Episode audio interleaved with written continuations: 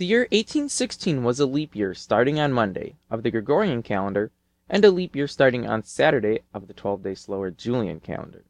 This year was known as the year without a summer because of the low temperatures in the northern hemisphere, the result of the Mount Tambora volcano eruption in Indonesia in 1815. The sulfur from this eruption reflected the sun's rays and caused global cooling.